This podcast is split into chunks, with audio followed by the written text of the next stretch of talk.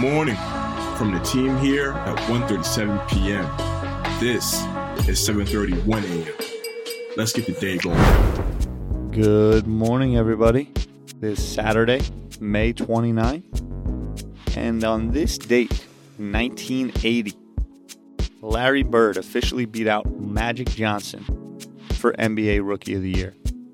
That 79 80 season, for context, was also the first season in the NBA that included the three point line. Yeah, I feel like Tyler, that's so crazy because I feel like I always think of the three point rule as being earlier than that, and I'm surprised that it was. I mean, Larry Bird, Magic Johnson's rookie year. These are these are recent players.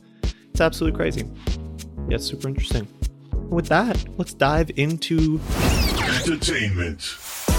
This weekend. Some entertainment recommendations for you. If you're like me and Tyler, you're in the uh, Northeast New York area, and it's going to be a rainy weekend, so it's a good weekend to stay in and watch some stuff. Um, it's a good weekend, Memorial Day, beginning of the summer. Good day to watch some summer movies this weekend. We actually just published an article about the best summer movies of all time on 137pm.com. Check it out.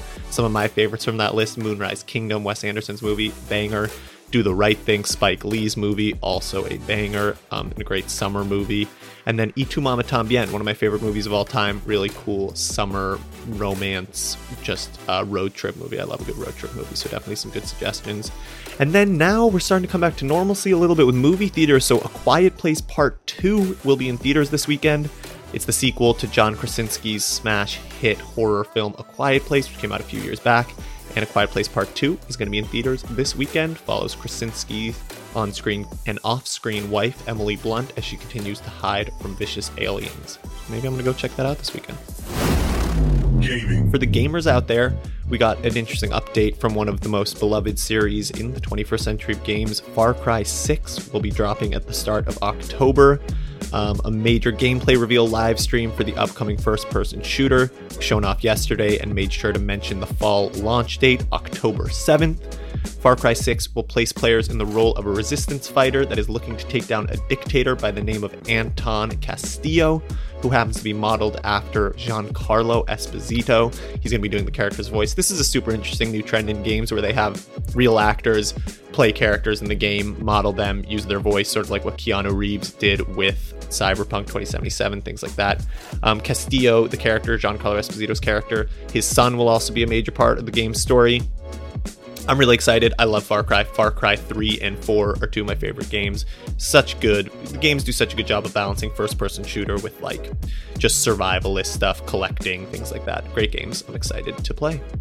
And if I'm not wrong, Tyler, I think there were some updates, some big updates from the wrestling world yesterday. What do you got for me?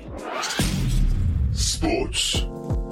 Yeah, so it looks like the wrestling world is going to get into this whole collab game that's been so hot for brands. You know, we've really started to see, I think, an openness in left field pairing up with right field. One plus one equals three. The Wrestling Observer newsletter dropped a potential bombshell in regards to another forbidden door in professional wrestling possibly getting opened. The wrestling news outlet reported that New Japan Pro Wrestling and WWE President Nick Khan have been in talks with WWE potentially becoming the exclusive American partner for NJPW. The talks have said to have been going on since either March or early April. If this deal ends up becoming a reality, then the crossover match potential is endless. Yeah, I've mostly just been getting into wrestling this year as I've been covering it, and crossovers between organizations are super cool, and Japan has a really amazing league, so I'm sure people are going to be very excited about this possibility. Keep it on the sports train. Today is the Champions League final. As a Manchester United fan, it's tough.